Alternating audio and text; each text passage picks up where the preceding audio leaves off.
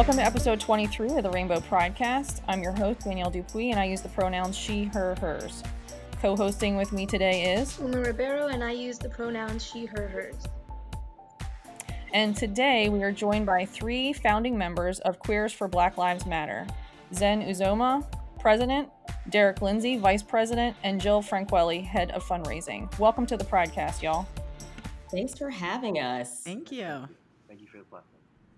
If y'all each want to uh, introduce yourselves and maybe share a little bit of background, that would be awesome. I'm Zenzali Uzoma or Zen. I use pronouns she, her, they, them.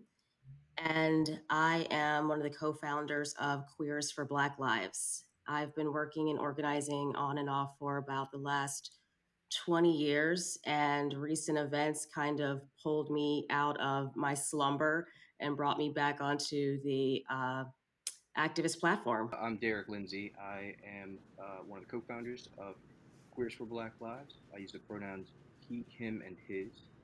Uh, I'm a community organizer and an activist, and I've been uh, pretty politically active and active in the organizing environment for about five years now. Um, recently, really excited to be doing work with Q4BL um, and just continue this work of elevating Black voices and uh, trying to get platforms to people who need to be heard.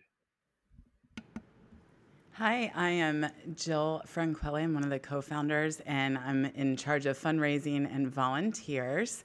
And I'm really thankful for you to have us on today, Danielle, to talk more about our mission and what big event we have coming up. Awesome.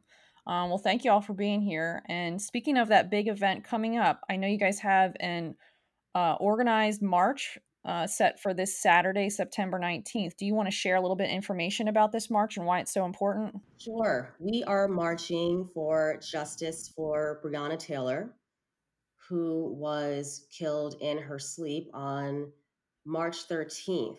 It's been, I believe, at this point, 184 days uh, since she was murdered and zero arrest. So we just want some answers and some accountability. And the march will start at 1 p.m. We're going to gather at the Why Not lot. And then we're going to march up to uh, Wyman Park Dell. And we just want to uh, get recognition out there and let people know that this is still an issue. The um, is there a website or anything else that people can check out to for more information? So on social media, our Instagram handle is Q4BLM underscore March. And we can also be found on uh, Facebook under the same handle.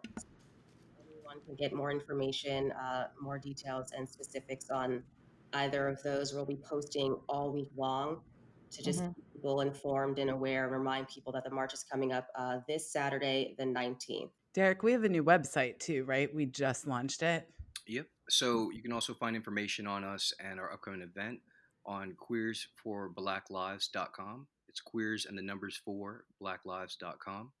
Um, and that'll have links to both our Instagram and Facebook, uh, and also obviously information on the upcoming event that we have going on on the 19th. Fantastic. Um, now, the Black Lives Matter movement was founded in 2013. What made you decide to start Queers for Black Lives Matter? Well, we actually uh, are Queers for Black Lives. We we started off as Queers for Black Lives Matter, and okay. realized quickly that there could be some confusion there, and we would be associated with the BLM movement, which is very official at this point in time. If you go to their website, um, they have many different chapters and they are all listed there. Um, we wanted to, we're basically a coalition of queer activists, and we're committed to fighting for the elevation of the Black community. We really believe in one minority group fighting for and working for another. And we do that through demonstrations of peaceful protest and radical celebration. So unlike some of the other organizations, which we're very grateful for, all of the organizers and protesters the world over making their voices heard, fighting for justice.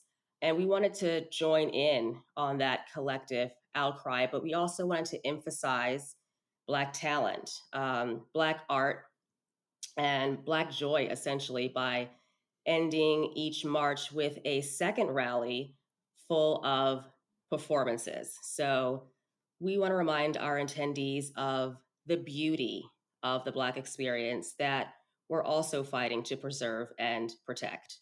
I really love that. Um, I just love that so much because, uh, you know, you turn on the Facebook or you turn on the TV, and if you look at the one side of the issue, there's always the people that are like, oh, you know, there's all this anger and hate and and looting, and I think it's really important not to lose sight of the reason as to why there's protests and the reason as to why people are still demanding justice, and it's because there's all this beauty that's out there that's being destroyed for no reason at all. Mm-hmm. Um, so I love that you are taking this, also taking this secondary positive approach and um, highlighting all the beauty that you have in the community as well. Um, what kinds of now you're talking about art and uh, dance. Uh, so what what kinds of experiences would people have if they uh, go to the second rally? So for this march, the second rally, uh, we have a couple of different uh, bands that will be playing. We have a singer. Uh, we have a Vogue group that's going to provide our grand finale, which we're really excited about Divine and the Troublemakers. Uh, there will be a choir there singing as well. We have a great um, MC, Brian Bagley, who's traveled and performed all over the world. He just actually came back to Baltimore, uh, COVID related reasons from Paris, where he's been performing for the last, I would say, maybe a decade and some change in uh, a Josephine Baker revue. So it's going to be a really good time. We're really excited. That does sound pretty phenomenal. Now, is this uh, rally right after the march, or is it on a separate date? So we are going to march from the Why Not lot, and we're going to march to Wyman Dell, where the rally will take place. So yeah, it's all going to happen on the 19th on the same day. Fantastic. And is there going to be? Um, do you recommend that people wear masks or stay six feet apart? I'm just asking for you know, uh, COVID purposes, obviously. Absolutely, and yes, and yes. So once we get going this week with our post and promotions, we're going to emphasize that everyone wear their mask, everyone stay separate. And at the last rally, everyone did such a great job, all the attendees, of remaining apart. Um, everyone was geared up. We have um, a pretty large space. So we're also going to encourage people to bring blankets so that they can situate themselves within their little groups and bubbles and just remain apart and enjoy the show. Fantastic. So, how do you all know one another, and um, what are your day jobs like? Like, do you find that your coworkers are supportive of the queer, queer and Black communities?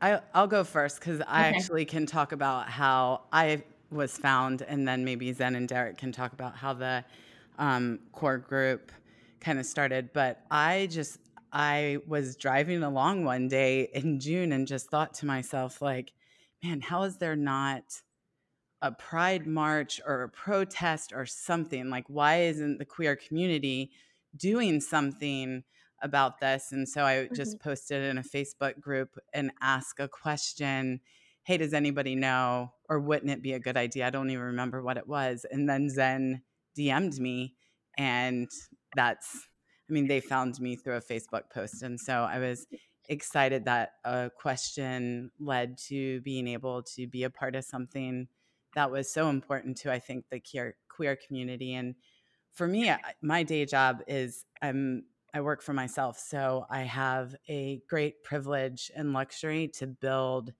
um, around me the people I want to.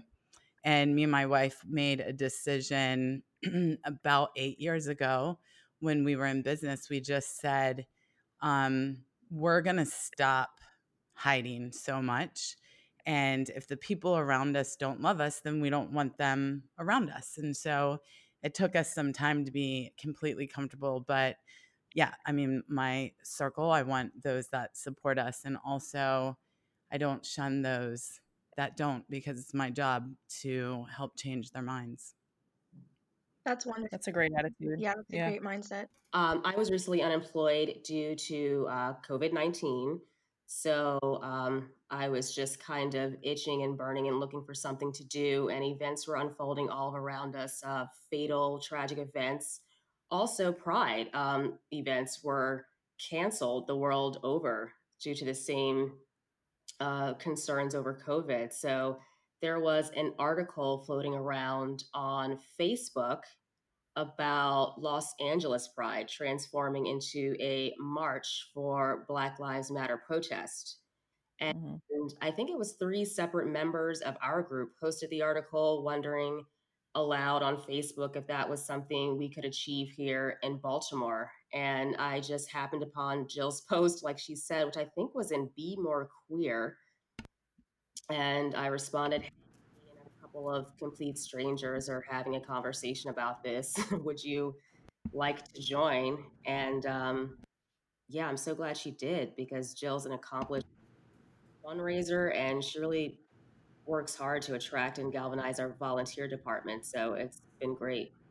Um, so yeah, ultimately, uh, you know, Zen and I have known each other for many years. Uh, she's a really good friend of mine. I consider her family. So um, Zen actually went to school with uh, my brother-in-law, and so I've known her, uh, you know, in our personal lives, and um, I'm really happy that she thought of me and thought to bring me in uh, with this group that's so active. You know, as, as a member of the queer community myself, uh, it was really heartbreaking to see what COVID did to, you know, people's uh, potential Pride celebrations. Pride is such an important part of our community, um, so it's been really lovely to, by way of the Q4BL group, um, come together to celebrate and kind of reshape, um, you know, how we would celebrate Pride, what that would look like, how we'd celebrate um, our community. Um, and it's also been really nice to come together, um, mostly in a virtual format. You know, meeting Jill, meeting Rachel, meeting Jazz, um, mostly you know online because of COVID. Has been really great to come together for such an amazing cause to you know elevate folks in the community and really uh, bring justice and uh, light to these issues that are typically subverted. So it's been a really great Mhm. experience for sure. Well, that's awesome. And I, you know, I just wanted to kind of pull out uh, one of the things that you said, Jill, is about how, you know, you pose that question to other people and to, you know, the queer community and you got a response. And I think one of the things that we need to focus on too as a community for adults and youngsters alike is that asking questions is so important because not only does it lead to answers, but it leads to opportunity um, so I'm really glad that y'all found each other and are working together. And I think this is just like a great example of how people that have a similar mission can get together and collaborate and create something positive out of something negative. And you too, Zen. I mean, how awesome is that? Like, you know, you lost your job and I mean that's horrible. But then you took all that energy and you're like, I got to do something. I, you know, I need to activate our community and just kind of put this plan into place. And, you know, your guys are doing such great stuff. Um, so thank you all for, uh, you know, for doing everything that you're doing right now because it it's amazing and I know it's a ton of work. Um, do you know uh, are there are there any youth activists involved in Queers for Black Lives? Not currently. We are beginning, so we're definitely looking for more core members. We want greater representation. We would love a queer young member to join. We're actively looking for um, a trans identifying person to join our core group. We want to flesh out the group and just get more insight and um, be able to access more of our community, which is so rich and different types of people. So we want to be a voice for all of them. And in order to do that, we definitely are looking to include um, youth and trans people uh, in the group. Yeah, I think diversity of thought in anything you do is so very important. And, you know, because we don't really have that in the United States is kind of why we are where we are today. So I think, you know, Zen putting together a group that really shows what the commu- the queer community is all about is key to being able to protest to being able to bring our voices all together because we are looking at all different directions. And i think one of our proudest well my proudest moment um, was during the pride march was someone was literally just blown over that we had created a section for those who had a disability to be able to be up front. And we worked really hard to be very inclusive to a community who's really forgotten about when we're marching.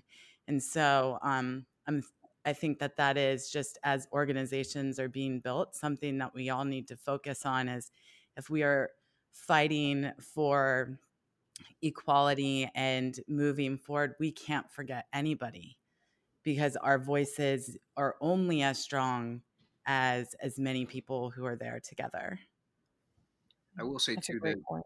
that I agree with Jill that that was something that I think we all really appreciated about the march that we were able to put together, um, the inclusivity, and I think it's important to mention that that diversity, that um, diversity of thought, that diversity of you know even the core members within our group was really intentional. So I think it's really important that you know any group looking to put together something should be proactive in reaching out to folks. Uh, to Zen's point, we are looking to make sure that we're as diverse as possible and that we're really representing um, as many voices as possible.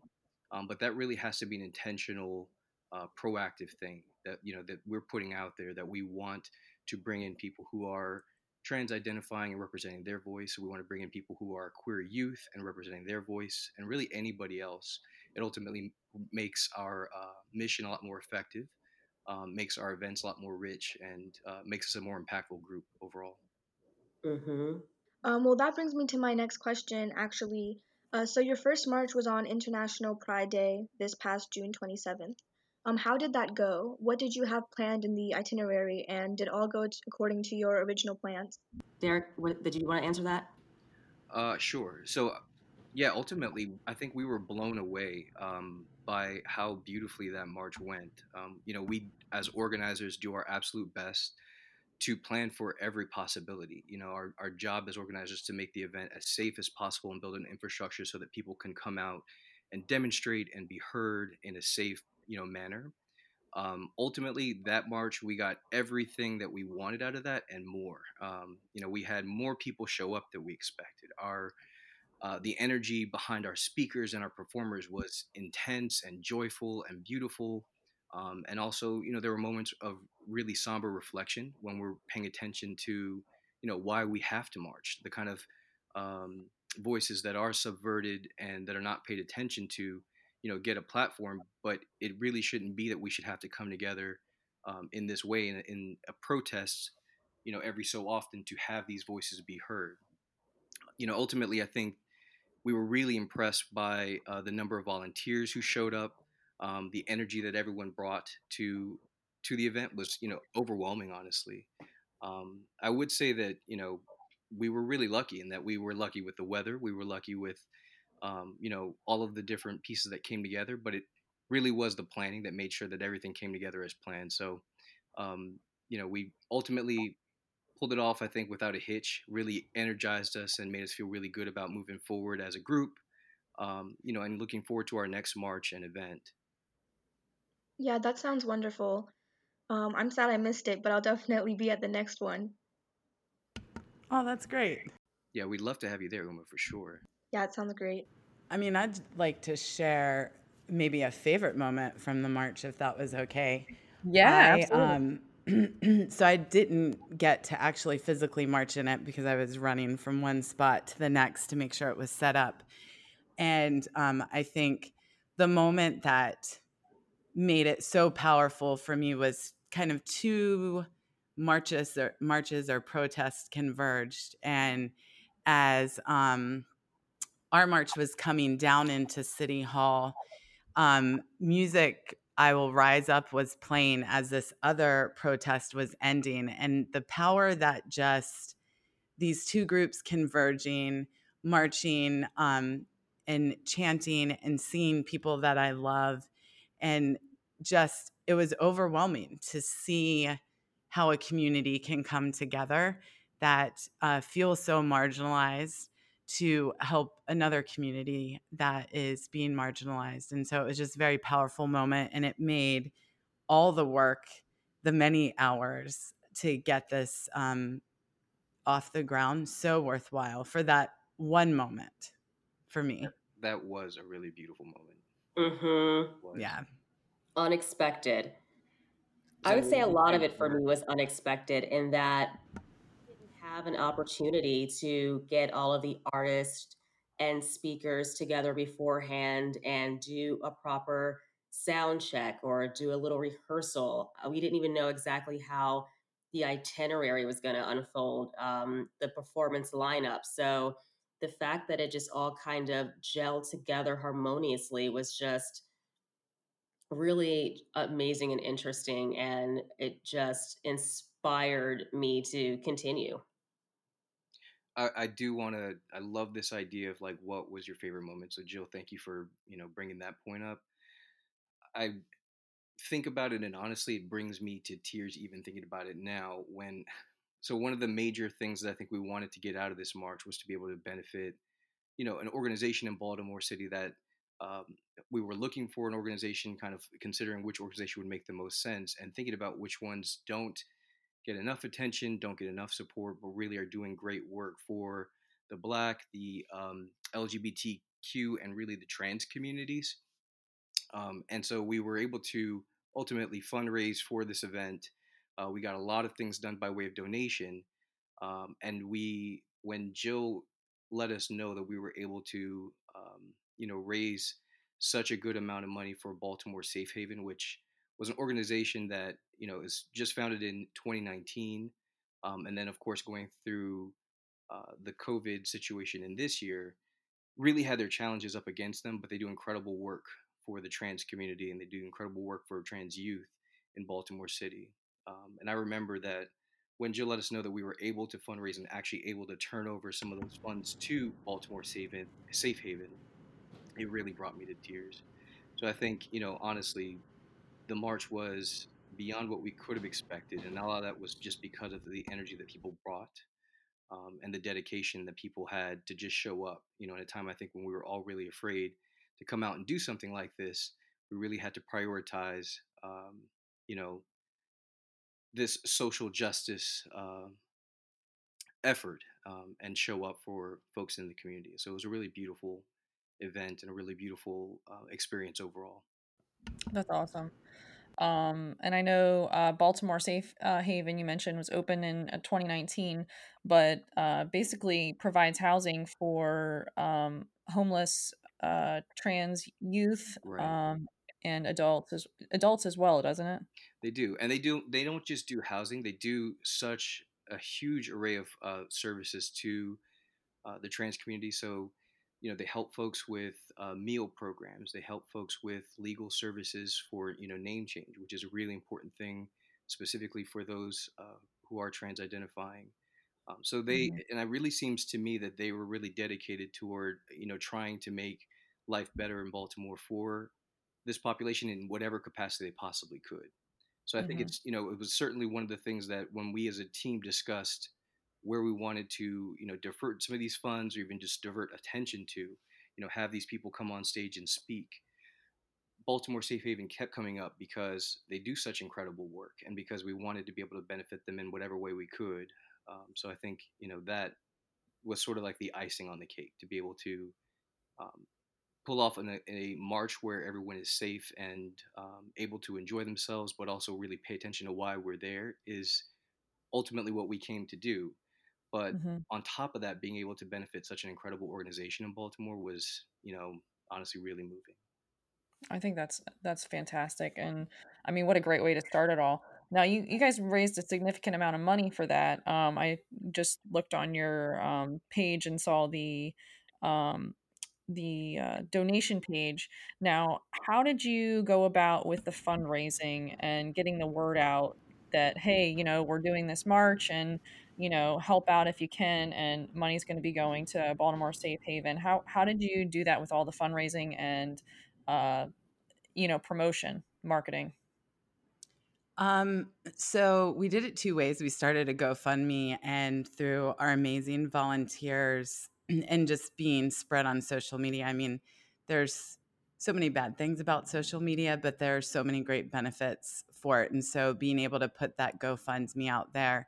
And the reason why we were able to give that amount of money, I think it was close to $6,000, was because I was able to approach um, the medical cannabis industry, which is where I like play around um, in my day job.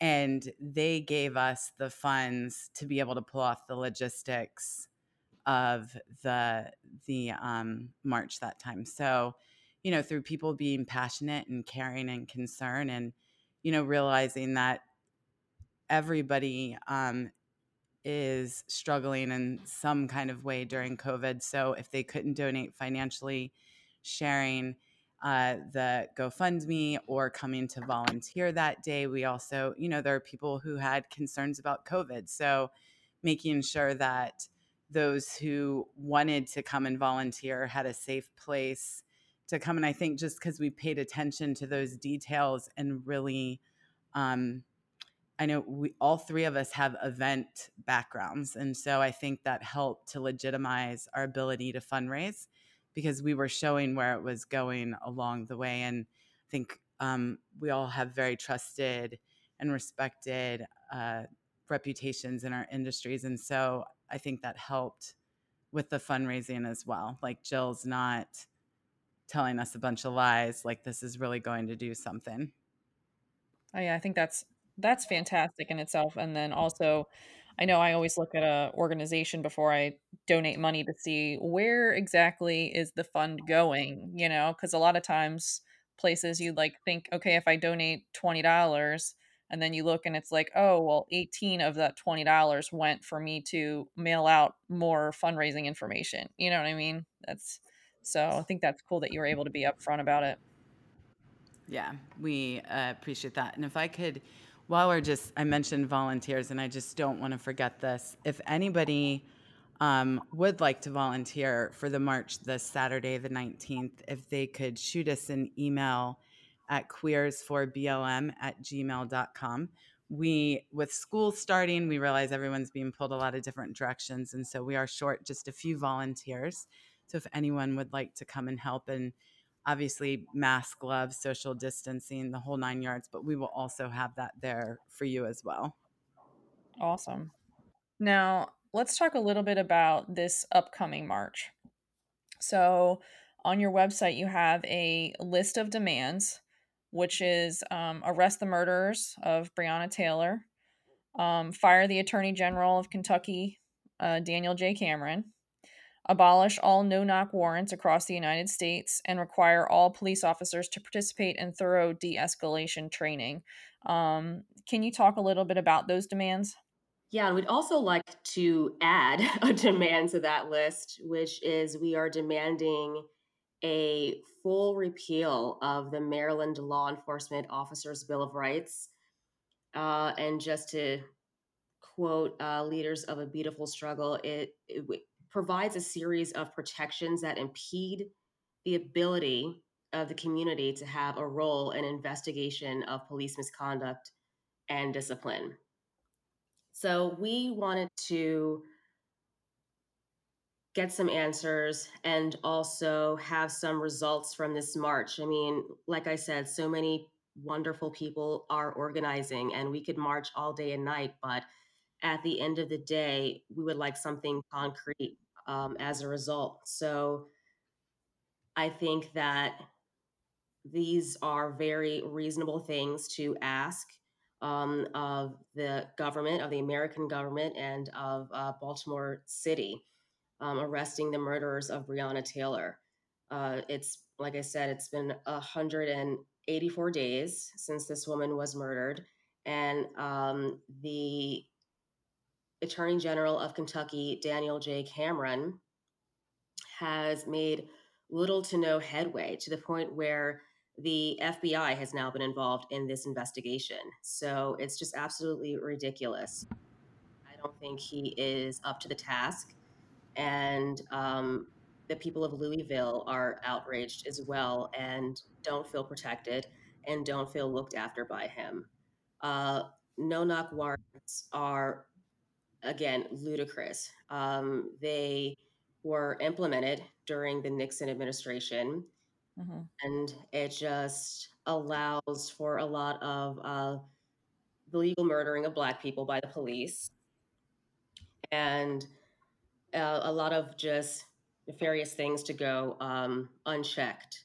And we think they are, it's just time that, they, and I don't think it's too much to ask that police officers who are carrying loaded weapons um, that require them to participate in thorough de-escalation training. Um, time and time again, we hear that they're in fear for their lives when confronting armed, unarmed uh, citizens, citizens who are apparently sleeping. So it's just a good idea that they are as um, prepared as possible for these situations that they're going into. Mm-hmm. I guess so. Here's what I don't understand. So, if a police officer has a no knock warrant, and if just like in uh, the case of, of Breonna's case, the person who they were looking for actually lived 10 miles away from where she was located, does that does the no knock warrant give police a blanket statement to enter the home of anyone they think that this where they think this person might be or just the home address? Cuz I I guess that's where I don't I don't understand why they were even at the location, even at her house. I mean, I think that's a great question, Danielle, because you're actually right. I've had a good friend of mine whose son in April was pulled out of his bed in the middle of the night by a no knock warrant. And um, he was identified by someone in a leasing office, and they took the leasing office said this person lives here.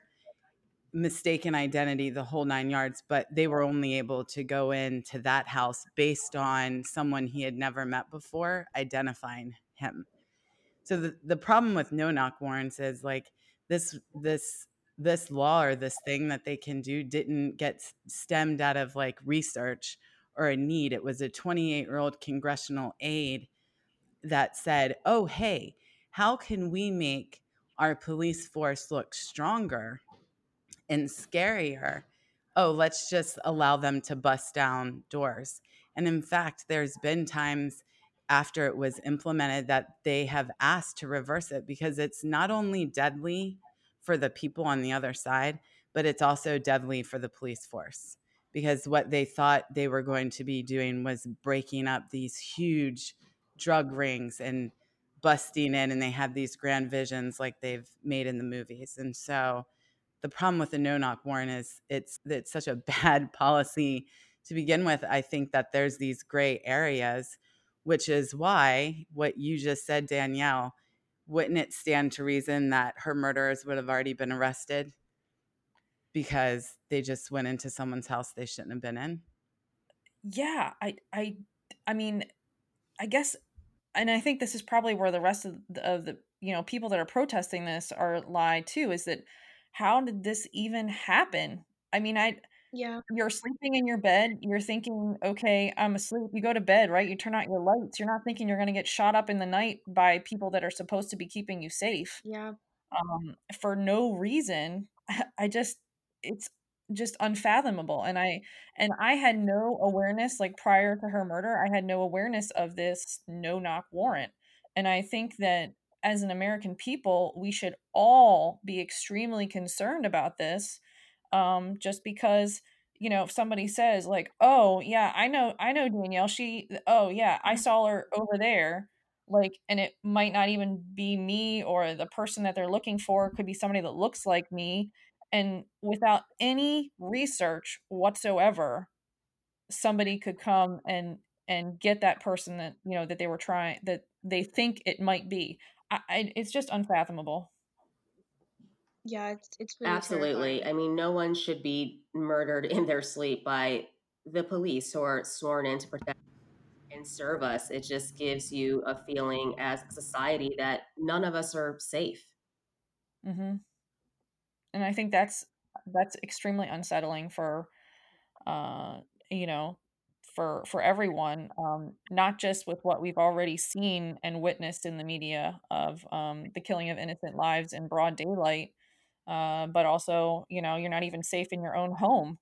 Um, it's uh, I don't understand why there hasn't been more action taken on the part of the government, the police officer organizations, like you know, I guess I think about like my own job, you know, if I do something wrong, if I say something wrong, if somebody even remotely accuses me of something wrong, I'm immediately off the job, you know? And I'm and I'm not and I'm not and I don't carry a weapon, So I think that that's a that's a great point because what this boils down to is accountability. Um, the lack of Mhm. accountability that we've allowed, um, and the reality is the accountability that we as a as a um, community have the responsibility to enforce. So I think Mhm. that is sort of the driving force behind all of us mobilizing. That's the driving force behind all of these people who are volunteering, who are donating, um, you know, to offer protections to American citizens. These are people who deserve the right to be able to go to bed and you know be safe, wake up safely in their own bed, um, and not have someone break down the door and potentially kill them with no accountability. So I think that that you know all circles back to that that overarching theme of accountability.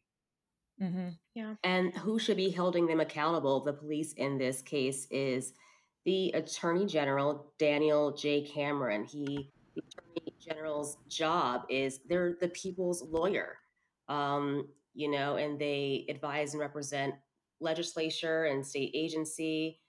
Uh, but if you go to his Instagram page and scroll down, you will come across a post and it says, proud to be endorsed by the Fraternal Order of Police. Mm. So, and Mhm. he is, yeah, uh, endorsed by what he calls the bipartisan Kentucky Fraternal Order of Police. Uh, and I think that's a problem. I think this is Mhm. also a point at which you know all of us as citizens need to individually stand up. You know, like life is short. We only have so much time on earth. And we have to think about what part each of us individually play in this, you know, larger um, story that's unfolding. You know, these aren't just things that we're seeing on the news or hearing about. These are people's lives. Um, and as no one's life is more important than the next person's life, we have a responsibility individually to stand up. So I think it's important, you know, to understand why people are protesting, why people are donating, why people are volunteering, but Mhm. more important to in our own shoes think like what am I doing to contribute to this issue or what am I doing to overthrow it, to dismantle it, you know, to take it apart and to protest. Uh, so I Mhm. think that's everyone's individual responsibility. And and I and I understand, you know, some people are looking at this like, well, you know, I it doesn't affect me, but it does. It affects all of us. Um, you know, and as you said, lives are important. The lives that we have here, we're given limited time. Lives are important, and we cannot afford to lose one life over this kind of stupidity. Absolutely. And unfortunately, this is a situation where this is not just one life, not that any one life is unimportant, but this is a system. Uh, it's a real system that's in place. This isn't something that, you know, is just kind of a one off situation. This, unfortunately, is something that we have seen in the news every day and every week, and will continue to see in the news every day and every week of citizens losing their lives at the hands of police um, unjustly unless we do something about it. We really have to reinvent this situation and start to hold people accountable, hold ourselves accountable for what we have to do. Um, and nobody wants to, you know, we are organizers, we are activists. Nobody wants to do this. I don't. I don't personally. I had a conversation with a friend of mine um, just yesterday about this, and um, you know, she was just excited about what I'm doing, and I'm. I'm I, while I'm excited about the mission here. No one wants to spend their time fighting for people who are not going to be heard and having their voices continually be, you know, um, put down. We shouldn't have to do this. It's not something that we should have to do. but it is something that we have to do. We have to remember that we have this responsibility, um, each right. and every one of us. Yeah, that's a great point, Derek. Like the almost uh, glamorizing right. of putting on something like this when really it's the saddest thing. It's the saddest thing. It's it's something that we should not have to do. We should not have to fight for people to recognize that people's lives, that black people shouldn't be murdered, that anyone shouldn't be murdered without consequence or without accountability. But that's the reality that we do live in. And so, you know, just to be able to sleep at night, just to be able to, I, can, I consider this work as I consider my day job work. Um, these things are all really important. Um, and this is the most important thing. You know, I think that it's important that we all think about how we fit into this. Uh, because again, this is an entire system that we are either working to dismantle or we are working day to day to uphold. Mm-hmm. Yeah, that really uh, is a great point. Now, one of the other demands for it was the de-escalation training for police. Is that? Do you know what is? I mean, obviously, after uh, Freddie Gray and um, you know I would hope that there was some sort of change in Baltimore after that event, um, after that murder. Is there any practice that we have in Baltimore now? Um, has the police commissioner had any comments to share about the plans for this? Or, I mean, did it just get buried in the news and we all missed it? It just hasn't happened yet. I mean, you know what I mean? That is a great question that I don't know if any of us know the answer to. Derek, then I do know. Wait, was it? I mean, Baltimore City's police is not their own police, right? We're under dissent, or is it dissent decree? Or I don't know. Um, I we're I'm not very like versed on what happened right after that or, or what. I just know that our police is, I think, handled not at a local level. Hmm. I'm trying to we Google are, quickly. right. I think uh, Baltimore police officers nowadays are being trained to de escalate. Some of our demands are local and others are national, but that is definitely not the case nationally for all police officers. Mm-hmm. Oh, yeah. So they're on a consent decree, right? They were just um, found to have practices that violates the first, fourth, and many other amendments. So yeah, they're actively having to go through stuff because of that. Okay. I guess you know it's. I would be really curious to, to see kind of what happens like on on the daily like if you are a police officer because I I totally can understand that they probably see things horrific things on the daily um, have to break up fights or you know go into people's homes and uh, you know protect children and um, witness death and murder on you know frequently. Um, and i can't imagine what that does to a person mentally you know what i mean? Um, and i can imagine that it would cause a lot of angst and distrust and anger um, and i guess it's just one of those things where as an educator you know, every year we have to go through training. It's like how to um, handle bullying and, you know, what do you do in this situation or that situation? And, you know, uh, social and emotional learning for our students. Um, you know, how to administer Narcan. You know, I, I mean, there's so many different things and every year it's different you know yeah i don't understand why in a regular job such as dealing with the public and handling these types of situations that there wouldn't be adequate continual training and constant check-ins you yeah. know yeah um, I, don't, think yeah. you're the only one who questions that honestly i think you know through this process of organizing a lot of the people that we've had volunteering have been um, social workers have been nurses have been emts mm-hmm.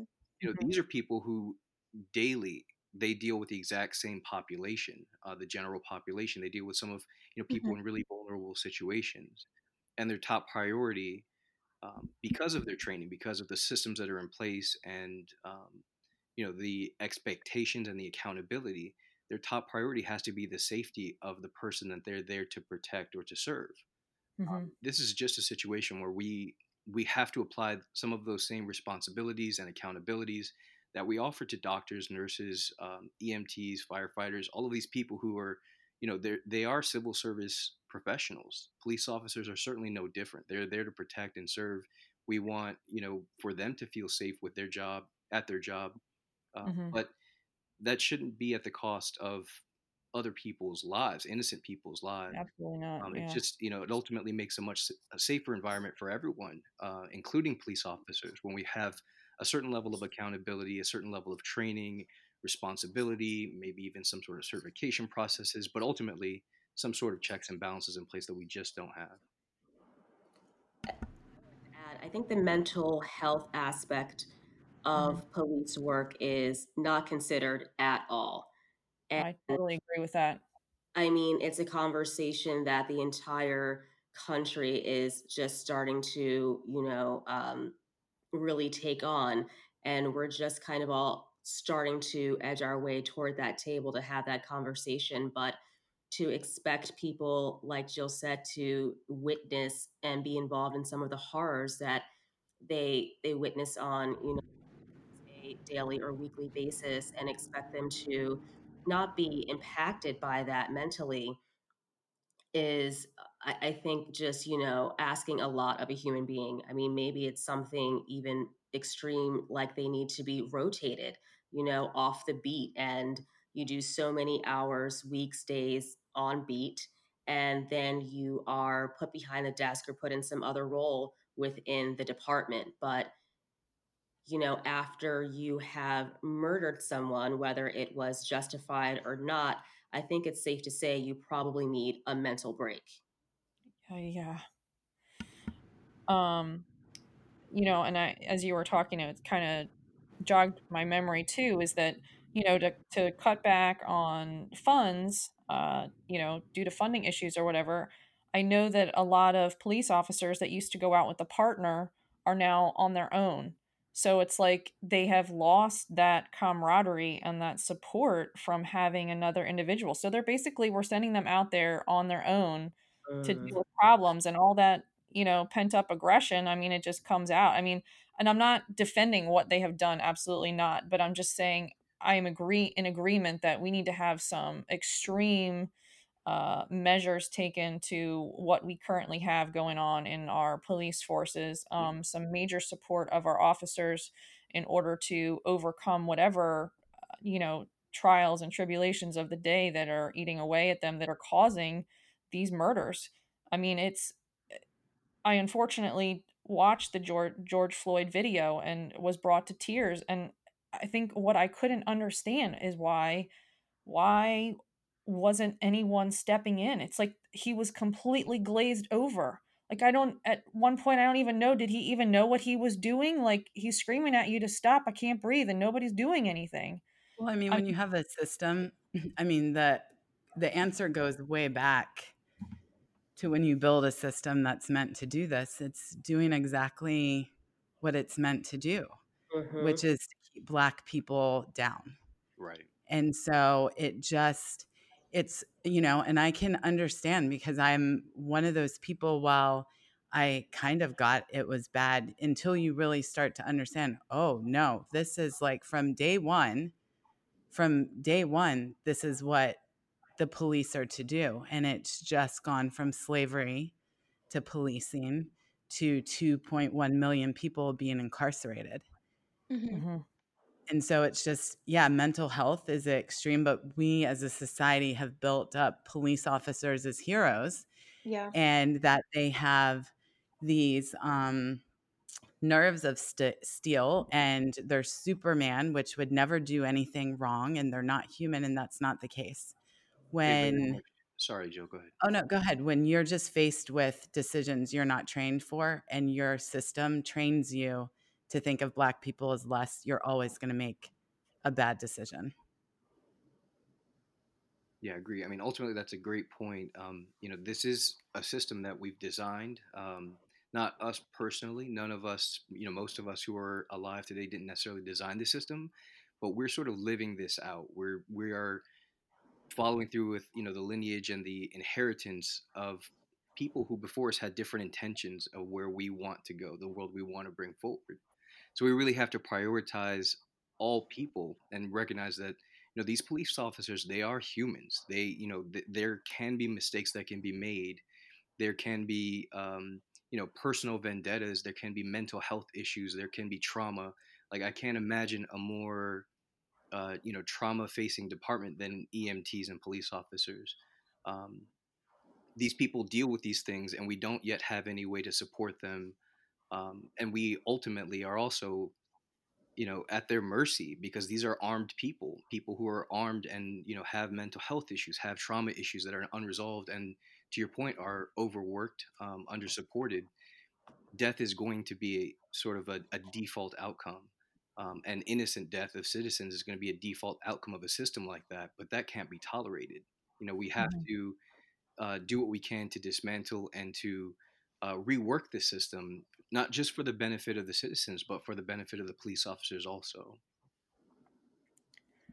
Yes, definitely time for an overall overhaul. And uh, like Jill was saying, just the origins of the police they were they started off as slave patrols so their whole job was to find runaway slaves and uh, bring them back to their owners. So, where do you go from there? We just need to reform this system entirely. And I think that's what this movement is about right now. The civil rights movement was about asking for equality and for equal rights. And our movement is more so about breaking down and dismantling systems that no longer serve us.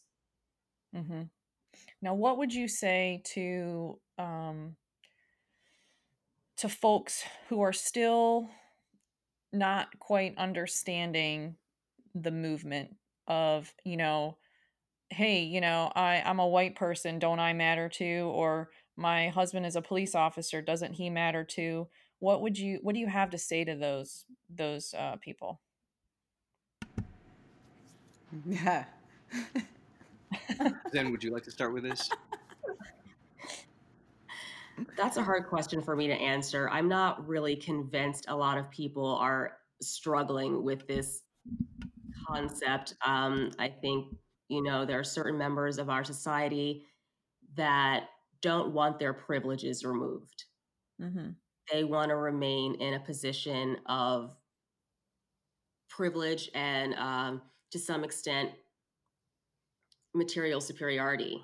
And I think people recognize that that is coming to an end. Like I said, we are working to dismantle that and level the playing ground. And I think it's upsetting to people who are comfortable perched, you know, in a certain position.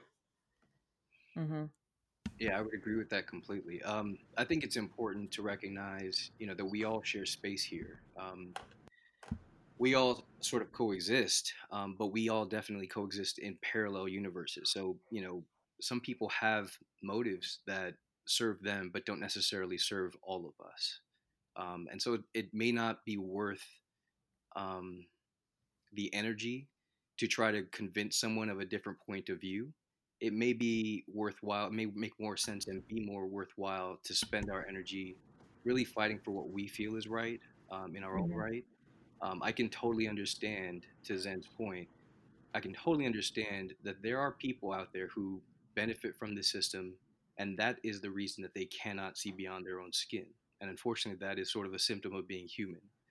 Um, I think, Danielle, you brought up a great point earlier in that you were watching the George Floyd video. You know, that's nine minutes of agony, and that was just one human life that we saw end but I I think that many of these people who weigh in, uh, who have opinions, haven't taken the time to see that video or haven't taken the time to see all these other videos, these documented situations of people being murdered. Um, I think that is a personal responsibility that we all sort of have to really understand, you know, before we speak out, before we have an opinion on the subject, to really see who's being impacted, you know, who's like who lost their lives and how they lost their lives. It's really hard to watch videos like that and maintain your point of view of you know uh, defending someone who's got their knee on someone else's neck but there will always be someone out there who will do that Mhm. Um, and so I don't know that it's necessarily a great use of our energy to try to convince others of our point of view. The reality Mhm. is, this is a tide that is shifting, and there will always be people who are willing to fight for what's right and for what's just. Um, and so those of us who have that opinion just need to fight harder, need to fight louder, you know, need to give more money, need to push against the system that inevitably will fall. And you know, I think too it's it's a it's a black lives issue, but it's a humanity issue. And I think if you are on the other end and you can still defend that that was an okay thing to do, I think that that that those people need to look deeply into their own humanity and really think about why it is that they think that way. You know I, what I I mean? agree with that. I also think you know, I've had a lot of, I think all of us have had lots of conversations um, over the last so many years about the Black Lives Matter movement. And the reality is, we all have friends, coworkers, um, sometimes family members who see things in a different point of view. Uh, and I've recognized that, you know, there are specifically white folks who don't understand what the Black Lives Matter movement is, what it means. And some of them think, you know, might think that what it's meant to convey is that Black Lives Matter more or Black Lives Matter now. Um, those aren't really the sentiment behind you know this hashtag, this movement. What it comes down to is Black Lives Matter too. Um, you Mhm. know, if if when they developed it, no one's perfect, this movement has been incredible and literally changed the world. But if when they developed this hashtag, it had been Black Lives Matter too, I think there would be less dissent and less um, misunderstanding behind the motivation behind this. I think that you know it's hard for people who are not black, it's hard for people who are not paying attention to black issues to realize the plight of black people or that they've been um, ignored. And so you know to hear Black Lives Matter and you're if you're white, if you're Latino, if you're anything other than black, it just may not resonate the same way. I mean, one of the key things that I look at before I engage with someone is where are they at in their lives? So if you come upon someone who is white, whose entire social circle is white, who lives in an area that's all white, who they can't really have an opinion on anything that is black in nature. And so you have to then realize it's coming from like ground zero with them Mhm. and putting things in and that's like the work that for me as a white person I need to do is to start to change that with them and start to share that with them because in their circles and where they are the rhetoric is that black lives don't matter and that it's an anti-cop movement that if black lives matter then white lives are whatever i don't know but and so you have to look at them before you get in the argument Mhm. because you can't expect someone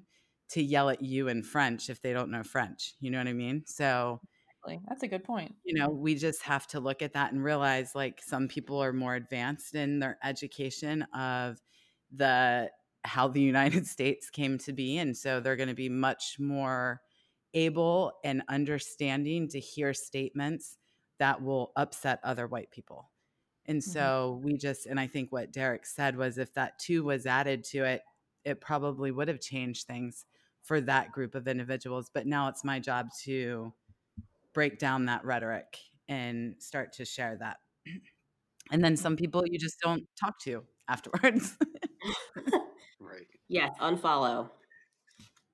A lot of I was just going to say a lot of it also has to do with just, you know, the terrible education system in this country. Um, there are textbooks out there with flat out lies in them. And so, like Jill was saying, when you're approaching someone, you really have to think about where they're coming from, what level of education they received. I used to attend bar and I waited on several um, people who moved to the area from the South, and we would just go over some of the lies in, in the material that they received as uh, young kids in elementary and middle school and how it just rewrote history. There's this great, you know, whitewashing of our history.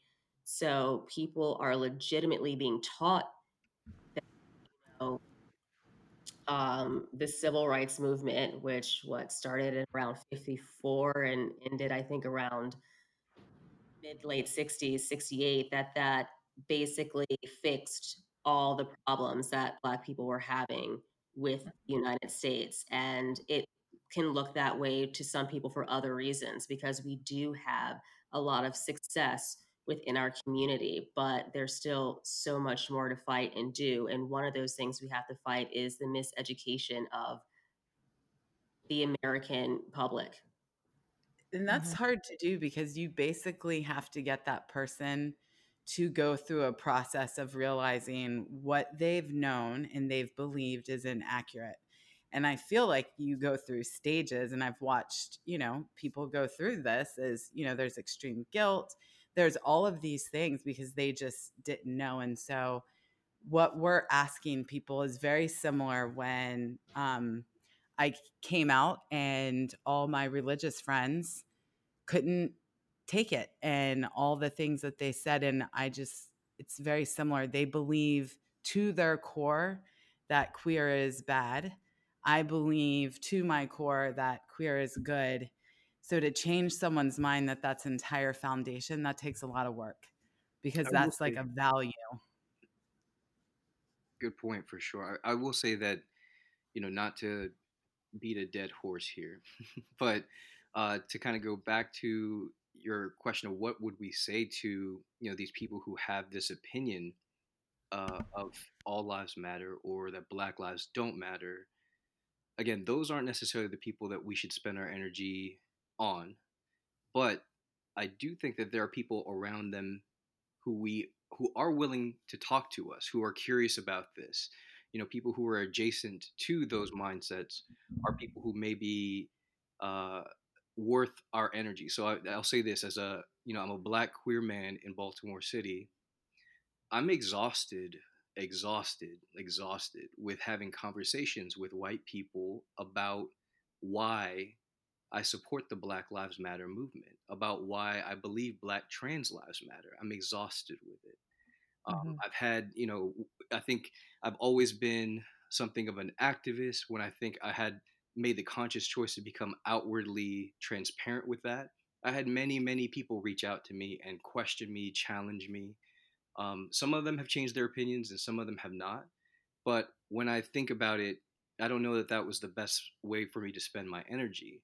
I do think that there are lots of folks that are white who have family members uh, who are more conservative, and those people who have that opinion of uh, you know being more left leaning, more liberal, or uh, or just believing in this movement um, have the responsibility to speak up. You know, we all have we all come from uh, a different background than where we are if we progressed in life. So it's sort of our responsibility to share our point of view with our family members, with our coworkers. Um, and so I think the responsibility really exists within some of those white folks to speak up. You know, use your personal voice to to speak toward what you think is right and the right thing to do by other people. What is your future? What is the future that you see for um, queers for Black Lives? So you already have you've done one march um, and rally. You have another march and rally lined up. Where do you see the future going? And I know you were going to be donating the money from this upcoming rally um, for justice for Breonna Taylor. Um, so where do you see things for Black Lives for queers for Black Lives in let's say another year? Um, unfortunately, we will probably still be a necessity in that there will still be violences against the Black community to protest. Um, so that aspect uh, will not go away. We're hoping to uh, be able to have a stronger uh, second rally hmm that we believe Black Joy is very important to emphasize and highlight and showcase. So I think more importantly for us as a core, we want to get our actual business practices, um, just have them stronger. We need to have a conversation about these new members that we want to involve. Uh, and we actually are not going to be raising money for this particular Oh, okay. March, we are directing all attendees uh, to Breonna Taylor's fund, her GoFundMe for events. Um, the way this is going, it looks like unfortunately it's probably going to be a um, a civil case, civil lawsuit. So um, they're going to need all the funding they can get to to fight this and fight the system. And we didn't want to be a middleman in, in the way of that, so we're just going to send people directly over to uh, the GoFundMe that her mother started, who I believe is Tamika Harris. Is that correct, Jill? Uh, Tamika Palmer. Tamika Yep. Palmer. So we uh, we're just going to step out of the way and allow that to happen. And uh, we just want to become a stronger organization and just, you know, like I said, have a core group that's diverse and represents the entire um, for community so that we can serve them better. Yeah, think that's I would awesome. certainly second that. I think, um, you know, to Zen's point, we are looking to add more diverse points of view and voices and people to our core group of who we are. So we intend to grow as an organization. You know, we have our overarching ideas and our mission. Um, and so we're going to stay true to that. And unfortunately, uh, we will always be uh, fighting for, you know, some of these things that we feel are so important.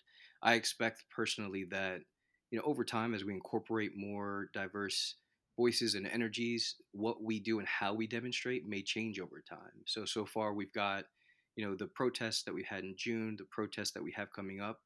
And protesting can look like so many different things. Um, you know, protesting isn't necessarily being out in the streets marching, especially in the COVID world.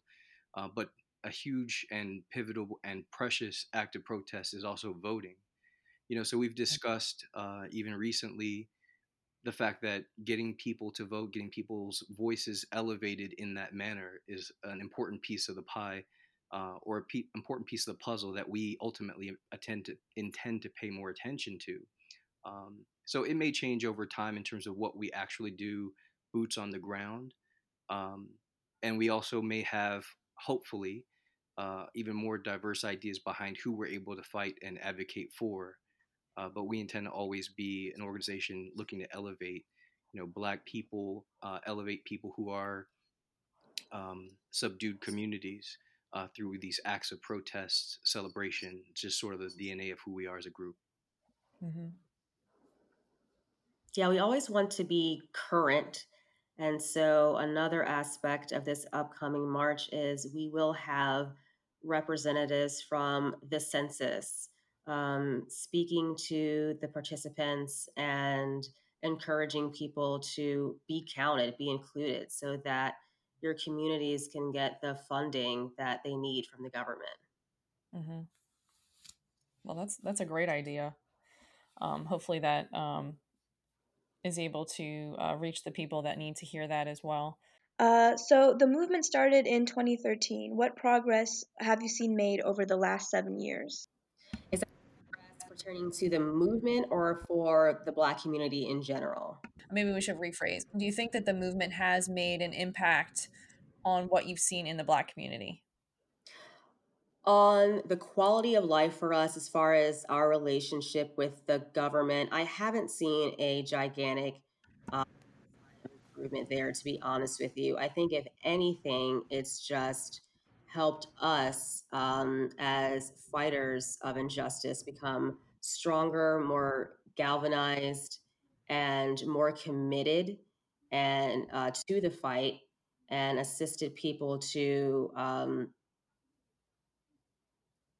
you know activate people members within their community and just to become aware and stay aware of the issues um, my instagram feed and facebook feed have completely changed over the last seven years. So people are just um, aware awake and they are using their voices more. Hmm Yeah, I would agree with that. I, I, I think that, you know, the awareness is the number one thing that we can draw to this issue. There's not really anything that you can solve, you know, in this world, any ailment, any disease, any, you know, cultural disease that we can solve without our awareness. Um, so there has never been a movement like Black Lives Matter um, that has existed before this to draw attention to such a, an overarching and, you know, impactful issue. So I think awareness has been the number one way in which it's changed the landscape of things. I think that awareness has caused um, Black allies to become more sympathetic and keep their eyes open to record uh, if they see something happening, to stand up for Black people if they see something happening. Um, I think it's caused Black people to become aware of what's happening. If you're in one, you know, part of the nation, or if you're in one socioeconomic rung, this may not be as impactful as, you know, if you live somewhere else and you were also Black. So I think awareness is one huge way, but the reality is you know, we are in Baltimore. We're not far from DC. There are marches going on in DC. There are marches going on in Baltimore. There are marches going on in New York, in California, and these things ultimately and inevitably uh, find their way into legislation, into you know, uh, real impactful ways in terms of policy change. And so, you know, this is all part. Black Lives Matter is just one part of a much larger issue. You know, people say things like the civil rights movement was only from X to Z, you know, and as if it's something in the past. But when the reality is, when in 2020, Black people are having to fight for their lives and their worth as citizens, um, for the right to exist and to survive, you know, when Black women can be killed and no one pay attention, we are absolutely still within the civil rights movement. We are part of that movement. Um, you know, so I think that it's absolutely changed over the last seven years. I'm personally really mournful that we've even had to have something like the Black Lives Matter movement, but also really thankful, you know, as as a black man, as a black man with black children, as um, as a human being, I'm thankful that you know it's made the kind of impact and change in the world that it has. And I expect, I'll say this, I expect that you know in the next so many years we will inevitably see more change uh, affecting our laws and procedures than we've seen in the last so many years. Um, before we part, um, did y'all just want to go ahead and share the information again for that March upcoming this Saturday, as well as if anybody wants to volunteer um, for uh, Queers for Black Lives? If you want to give out that information again, that would be awesome. Uh, the upcoming march is this Saturday, the 19th. March for Stand for Breonna. We're going to meet at the Y:NOT Lot at 1 p.m. That's at 4 West North Avenue. And we will proceed from there and march to the Wyman Park Dell, where we're going to entertain all of our attendees um, with a little song and dance. And if anyone wants to volunteer, they can send us an email at queers4blm at gmail.com and that or go to our Facebook or Instagram and send us a DM. That queers for BLM, uh, it's the number four BLM at gmail.com. Thank you, Derek. Well, thank you all so much for joining us today on the Pridecast. And um, we look forward to seeing all the progress um, through Queers for Black Lives. Thank you for yeah, having Thank you. It was wonderful chatting thank with you. you all. And thank you for all you're doing.